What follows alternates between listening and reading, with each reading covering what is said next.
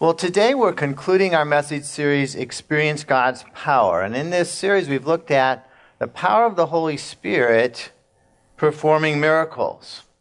And we see that in the pages of Scripture from Genesis through Revelation. And the same Holy Spirit that was active back then is still alive and still active today. Any lack of supernatural miracles that we may experience in our lives is not due to God's reluctance. It's not due to God no longer having the power. A lack of miracles is always shown in the Bible to be a result of a people's lack of faith. And I trust that as we've gone through this series, experienced God's power and looked at the different miracles, that your faith in God to work miracles in your life and in the lives of those around you has increased, that your faith has grown. Our message today is entitled, Who Will You Bring to Jesus?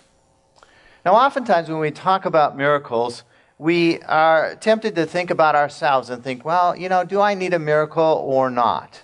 If we're in trouble in some area of our life, we say, yes, I need a miracle. Otherwise, we think, well, things are going pretty good. I really don't need a miracle today, so I'm just kind of going to tune out. This is not applying to me. But did you know that there are people all around you who need miracles in their lives? There are people that you know. There are people that you work with. There are people that you live next to that need miracles in their lives. If you're aware of somebody else who needs a miracle in their life, they have a great need, then God has given you the responsibility of bringing that person to Jesus so that their need can be met, so that they can receive their miracles.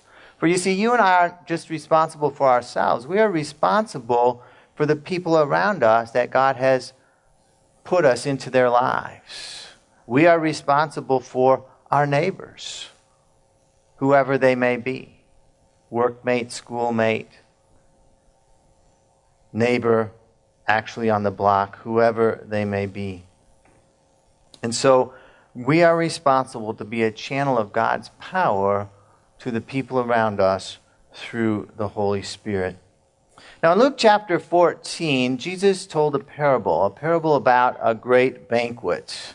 And in this parable, the master who was going to give the banquet sent out his servant to invite people to come to the great banquet. But when the servant invited people to come to the banquet, all the people that were invited, they gave excuses. They said, well, I can't come because I've just bought this piece of property and I need to take care of it. I can't come because they gave all kinds of excuses why they couldn't come to the banquet. And so I'd like us to look at the master's response. Now, in the middle of your bulletin is a white page. I'd encourage you to take it out. It has the verses written out as well as the outline of the message. On the back or study questions. And you can do these on your own in your daily Bible study and prayer time. Many of the life groups are also using those as discussion guides in the life group meetings as well. Luke 14, verse 21, it says, So the servant came back and reported this to his master, the fact that people weren't responding, but giving all kinds of excuses to the invitation. It says, Then the owner of the house became angry and ordered his servant, Go out quickly into the streets and alleys of the town and bring in the poor, the crippled, the blind, and the lame. Sir, the servant said, What you have ordered has been done, but there is still room. Then the master told his servant, Go out to the roads and country lanes and compel them to come in so that my house may be full. Now, of course, in this parable, the master represents God or Jesus, and we are his servants. So why did the master instruct his servant to bring in the poor, the crippled, the lame, and the blind? Those were the people with the greatest need. Those were the people who needed a miracle. Those were the people who knew that they needed a miracle. Those who were initially invited had better things to do.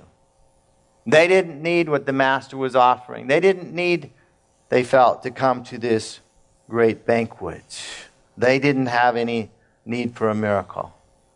And so what's the point? Well, the point is that God wants you. God wants you as his servant. God wants me to bring people who need a miracle to Jesus. He wants us to Go out to those who have great needs, those that we know in our lives, those that we have contact with, those that we have influence with, and bring them into the great banquet. Bring them to meet Jesus so that he can meet those needs. Now, in order for us to bring people to Jesus so that they can receive a miracle from him, we need to have faith. We need to believe, first of all, that God can work miracles today.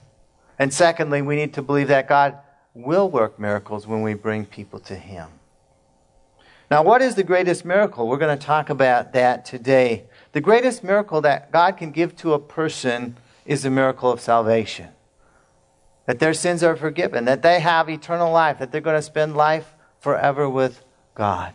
That's the greatest miracle. But God also wants to bring miracles of healing, miracles of deliverance to those in great need as well. And so this morning we're going to be looking at God's word, and I want each one of us to think,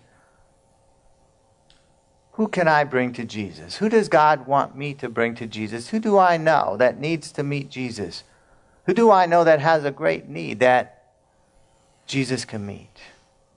Specific people in your life. Be thinking about that this morning, because God wants each of us to bring others to Jesus. Our story begins in Luke chapter 5, verse 17. It says, one day Jesus was teaching, and Pharisees and teachers of the law were sitting there. They had come from every village of Galilee and from Judea and Jerusalem, and the power of the Lord was with Jesus to heal the sick. And so in Jesus' ministry, as we see outlined in these verses, Jesus did basically two things. First of all, he taught God's truth. And secondly, he met the needs of people. He displayed God's power in healing. And just about every circumstance in Jesus' life, he was either doing one or the other or both, teaching people and healing people. That's what Jesus did. And our story begins with Jesus teaching people who'd heard of him. In fact, his fame, his reputation was spreading for two reasons. First of all, because he was teaching in a very authoritative way, in a way that people weren't used to hearing.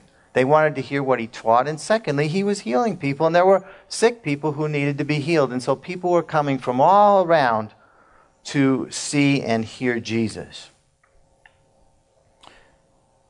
And Luke tells us that in this occasion, the power of the Lord was with Jesus to heal. And Jesus had the power to heal people through the power of the Holy Spirit, the person of the Trinity that actually does the healing. And so today we're going to learn about bringing other people to Jesus, bringing others so that they can learn from him, number one, and secondly, be healed by him. Now, bringing others to Jesus involves caring about other people. Verse 18, some men came carrying a paralyzed man on a mat and tried to take him into the house to lay him before Jesus. Now, we know from a parallel account in another gospel, actually Mark chapter 2, there were four men. And these four men were carrying a mat on which their friend, a paralyzed man, was. The man obviously could not walk, and so he was being carried. Now, these friends were carrying the paralytic because they cared about him. I mean, is it something you just go out every day? Like, I think I'll carry somebody, several miles on a mat. It's just how I have fun. No, I don't think so. They did it because they cared about this guy. It was not an easy thing to do. They had compassion for him. We see many times in the scripture that Jesus has compassion on people with needs. These friends cared about people. We need to care about people. They cared about him so much that they called each other, got together, and carried him to the house where Jesus was teaching. You see, these four friends were not coming for themselves. They weren't paralyzed. They were coming for their friend. He was the one that really needed the touch from Jesus. He was the one that needed a miracle in his life. And not only did these four friends come, they also had to overcome some obstacles for their friend. Verse 19, when they could not find a way to do this because of the crowd, you see, they wanted to bring their friend to Jesus so Jesus could could do a miracle. They went up on the roof and lowered him on his mat through the tiles into the middle of the crowd, right in front of Jesus. Now, the roofs in those days were normally made of wooden beams, and overlaid on the beams were thatch and clay, usually, but in this case, there were tiles. This might have been the house of a perhaps wealthier person, because apparently a lot of people were inside. In the little houses that the average person lived in, there was hardly room for just a few people, and there was a crowd of people here. So this was probably a house of a wealthy person. The roof was a little fancier. It had tiles between the wooden beams. But can you imagine the scene? The four men came carrying this paralytic on a mat. The crowd was, the house was full of people pouring out the front door. They couldn't get in at all. Now, in those days, usually there was a staircase outside the house that went up on the roof. Oftentimes people would go on the roof to be cooler, out of the confines of the house. And so they went up on the roof, and underneath was Jesus teaching in the crowd of people.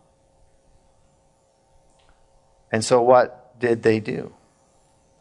You realize this was not their house. It was somebody else's house.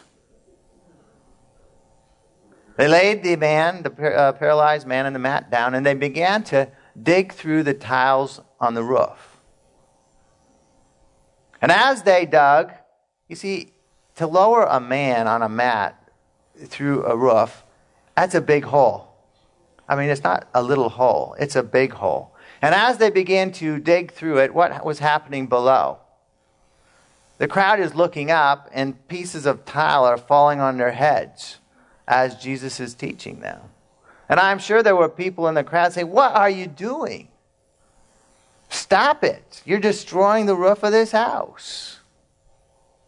And the four men continued to dig and tear apart the tiles until they had a hole big enough to lower a grown man on a mat down, I would guess, with ropes, down at the feet of Jesus. These four friends were determined to overcome any obstacle to bring their friend to Jesus. And so they lowered him down, and he ended up right in front of Jesus. And so this story really is a powerful example of bringing somebody to Jesus. It took effort. It took strength. It took endurance. It took overcoming a huge obstacle to get this paralytic in front of Jesus. And most likely, it involved financial costs. Who do you think had to pay to get the roof repaired? It was these four guys. And of course, they knew it. I mean, the Bible, I'm just using logic here. They knew somebody was going to have to pay for that roof, but they didn't care. They wanted to get him to Jesus because money could not cure this man. No doctor could cure this paralytic. Only Jesus could. But it was worth it for them to do what they did. And so how can you and I bring people to Jesus? Jesus isn't physically here anymore. He ascended up into heaven 40 days after he rose from the dead. He's not here. How can we bring people to Jesus? And so to answer that question, we need to ask another question. Where is Jesus present today on this earth? Jesus is present on this earth through the Holy Spirit in believers. If you're a believer this morning, Jesus is present in your life through his Spirit. Jesus is present in his church. The Bible calls it the body of Christ, the body of believers. As we gather together, Jesus is here among us. Why? Because, not just because we're a crowd. You could have a crowd of people. None of them were believers, and Jesus wouldn't be present. It's not just because there's a crowd. It's because it's believers gathering together. Jesus said, where two or three gather in my name, there am I in the midst. And so Jesus is among us in a special way as believers come together.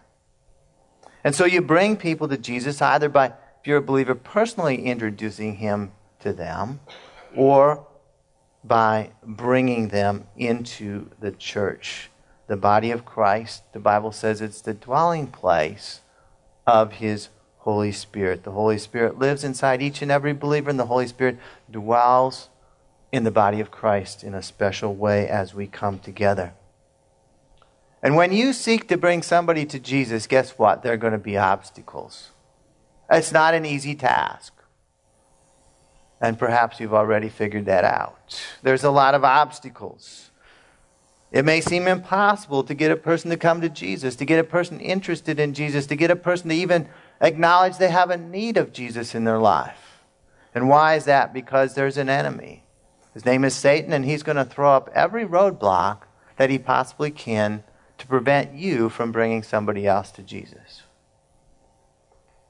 And so it's going to cost you a lot to bring somebody to Jesus. It's going to cost you in time. It's going to cost you in emotion. It's going to cost you in strength, and it might even cost you financially. But it's worth it. As we'll see in this story and in our own lives as well, it's worth it. And so as we go on with our story, keep thinking about that question. Who does God want me to bring to Jesus? Who am I going to bring to Jesus? Ask God to lay specific people on your heart. Make a list. These are the people God wants me to bring to Jesus. It's not going to be easy. It's not going to happen in a day. It's not going to happen in a week. It may take months. It may take years. But it's worth it. People need miracles. People need a spiritual miracle in their life if they're not a believer. People need physical miracles in their lives. Many people need healing. Did you know that doctors today, with all of modern medicine, cannot cure every disease? There are many things that doctors can't cure. People need miracles. They need a touch from God.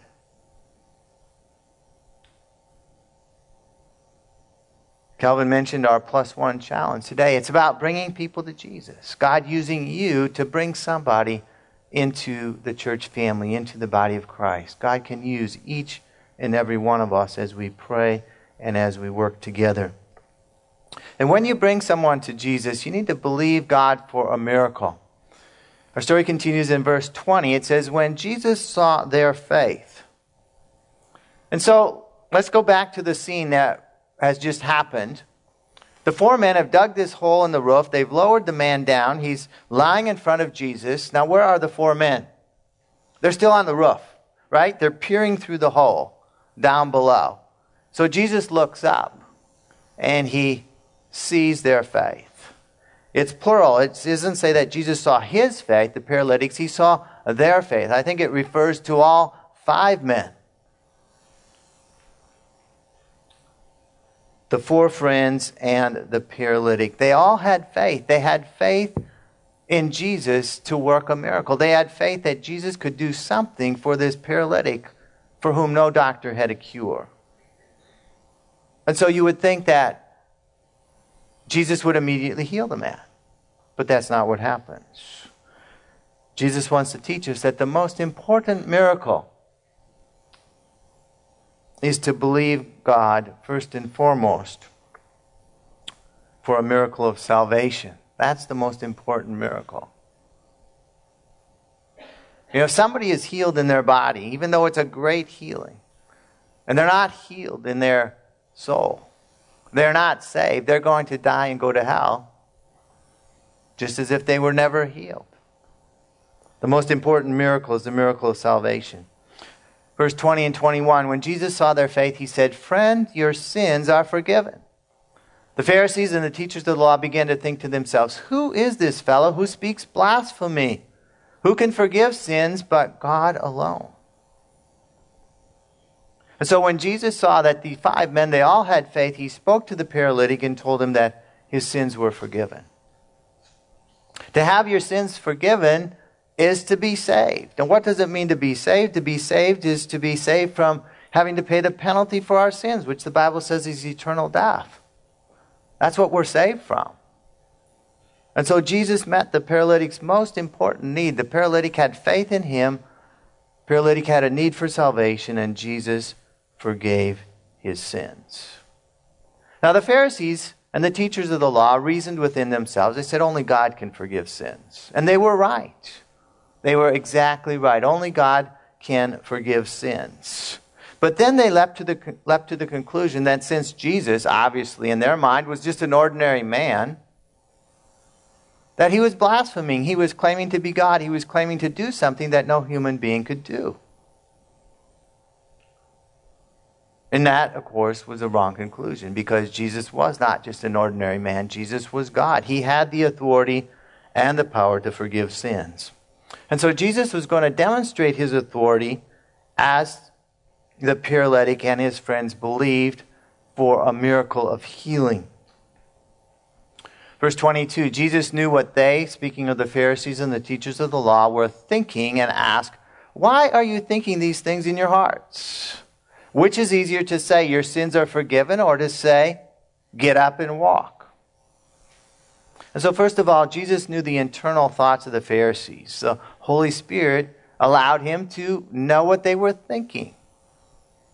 If you want to speak of a gift of the Spirit, it would be a word of knowledge. He knew what they were thinking without them saying anything. And what Jesus was saying to the Pharisees is basically, you know, you guys are thinking it's easy to say your sins are forgiven. Anybody can say that because you can't see sins being forgiven. That's something that happens inside. You just can't see whether it's happened or not. Anybody can say it, and it could mean absolutely nothing. There's no outward sign or evidence. And so Jesus wanted to provide evidence that he indeed had the power to forgive sins. He was going to do something that was tangible evidence of the power of God operating in and through his life. Jesus was going to heal this paralytic, this man who hadn't been able to walk for a very long time, this man for whom doctors had no cure. He was going to get up and walk, and this healing would be a result of the faith of these five men who had brought their friend to Jesus, believing for a miracle. So let's think a little more deeply about these four friends. They cooperated together, did they not? Somebody had to call, you know, Jim had to call Joe, who had to call Jack, who had to call Mark, to get them together to, we're going to take our friend today. We've heard Jesus is in town, we're going to take him. They had to cooperate physically, getting together, carrying their friend to the house where Jesus was teaching. They had to overcome obstacles together. They had to dig through the roof together. They had to lower him down together. They believed God together. Each of them had faith. Jesus saw their faith. They were people of faith. They were believing for a miracle for their friend. They all worked together. They all believed together to see the miracle come to pass. And probably too often, we seek to bring people to Jesus all by ourselves. It's not an easy task. We need to work with other believers to bring people to Jesus. We need to cooperate with others. We need to pray together with others to bring people to Jesus. Pray for divine wisdom in working with others that you know, other believers, in your neighborhood, in your workplace, in your life group, in the church, to bring both the unsaved, those who need Jesus for the first time, and even those who are saved who need a miracle in their life. They need healing, physical healing, emotional healing through Jesus Christ. In every service, we have prayer down in front for people to be saved, for people to be healed, for people to be filled with the Spirit. This area should be full every Sunday, and not just one or two. We all know people that need God's touch. We've seen many healings in the past. Do you believe that if you bring someone, that God will touch him as we pray for them? Let's believe God and pray that God will move in divine power through our prayers for those who need a miracle. His miracles demonstrate Jesus' power. Jesus goes on to say in verse 24, "But I want you to know that the Son of Man has authority on earth to forgive sins." So he said to the paralyzed man, "I tell you, get up, take your mat, and go home." And so now Jesus was going to demonstrate to the Pharisees and the teachers of the law and the whole crowd that he had authority to forgive sins.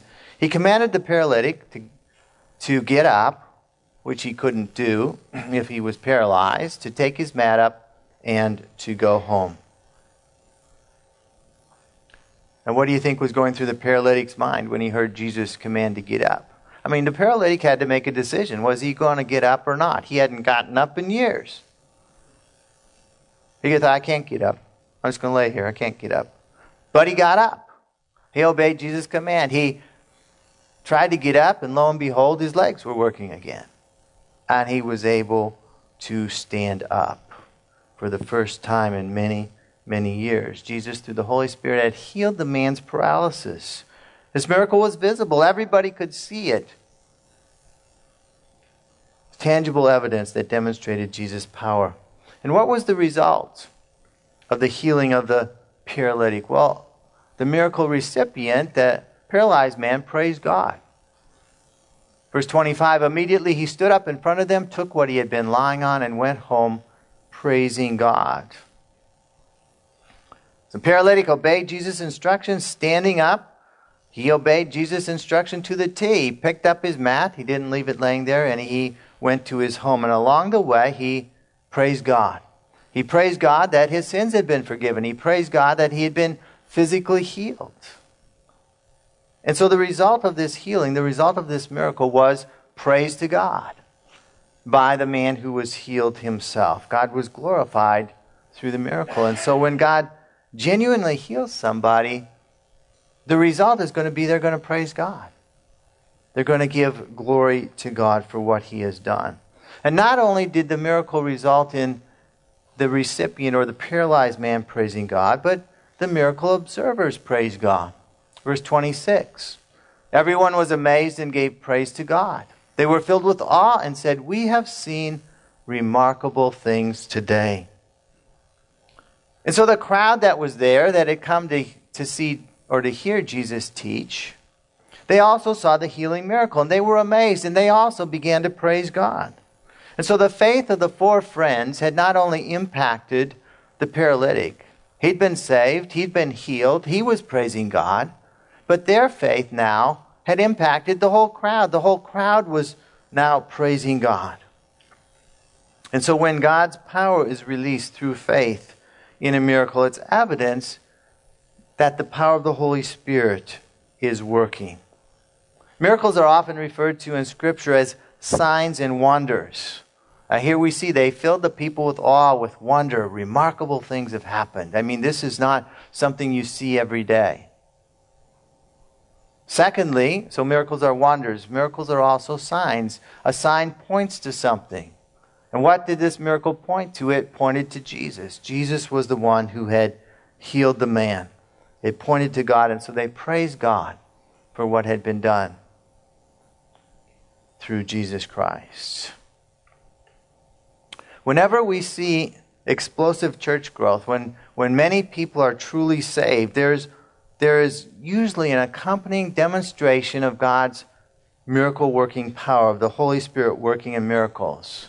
As we read through the book of Acts, we see a close correlation between people being saved and God working miracles. The miracles are a result and also a cause of people coming to Jesus Christ. We see the same thing happening around the world today. We call the phenomenon of people being saved and miracles being done, we call it revival. Revival breaking out. In all revivals, we see people praying for and people bringing people to Jesus. What America needs today is revival. We need revival. In the Assemblies of God, there's about 3 million believers, Assemblies of God, in the United States of America. Around the world, there's another 70 million. Why? Because revival is breaking out all across the world. We need revival here in America. We need revival in St. Louis, do we not? We need God to move in our city. And so we need to get rid of our doubts. We need to begin to believe God, that God is the same yesterday, today, and forever. That God can work and wants to work miracles in our lives. Miracles in the lives of people around us. Miracles in our city of St. Louis. Miracles in the year 2016. And how is it going to happen? It's going to happen as we pray and as we take action. As we pray and as we bring people to Jesus. If these four friends had left the paralytic laying on his mat in his little house, would we be talking about it today? If they'd left him laying on that mat, would he have been healed? Would he have been saved? Probably not.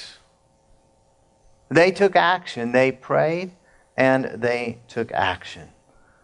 And so we need to pray. Who can I bring to Jesus? Who is God laying on my heart? Who has a need in their life? Who is not saved? Who has a physical need? Who has an emotional need? Bring people to Jesus.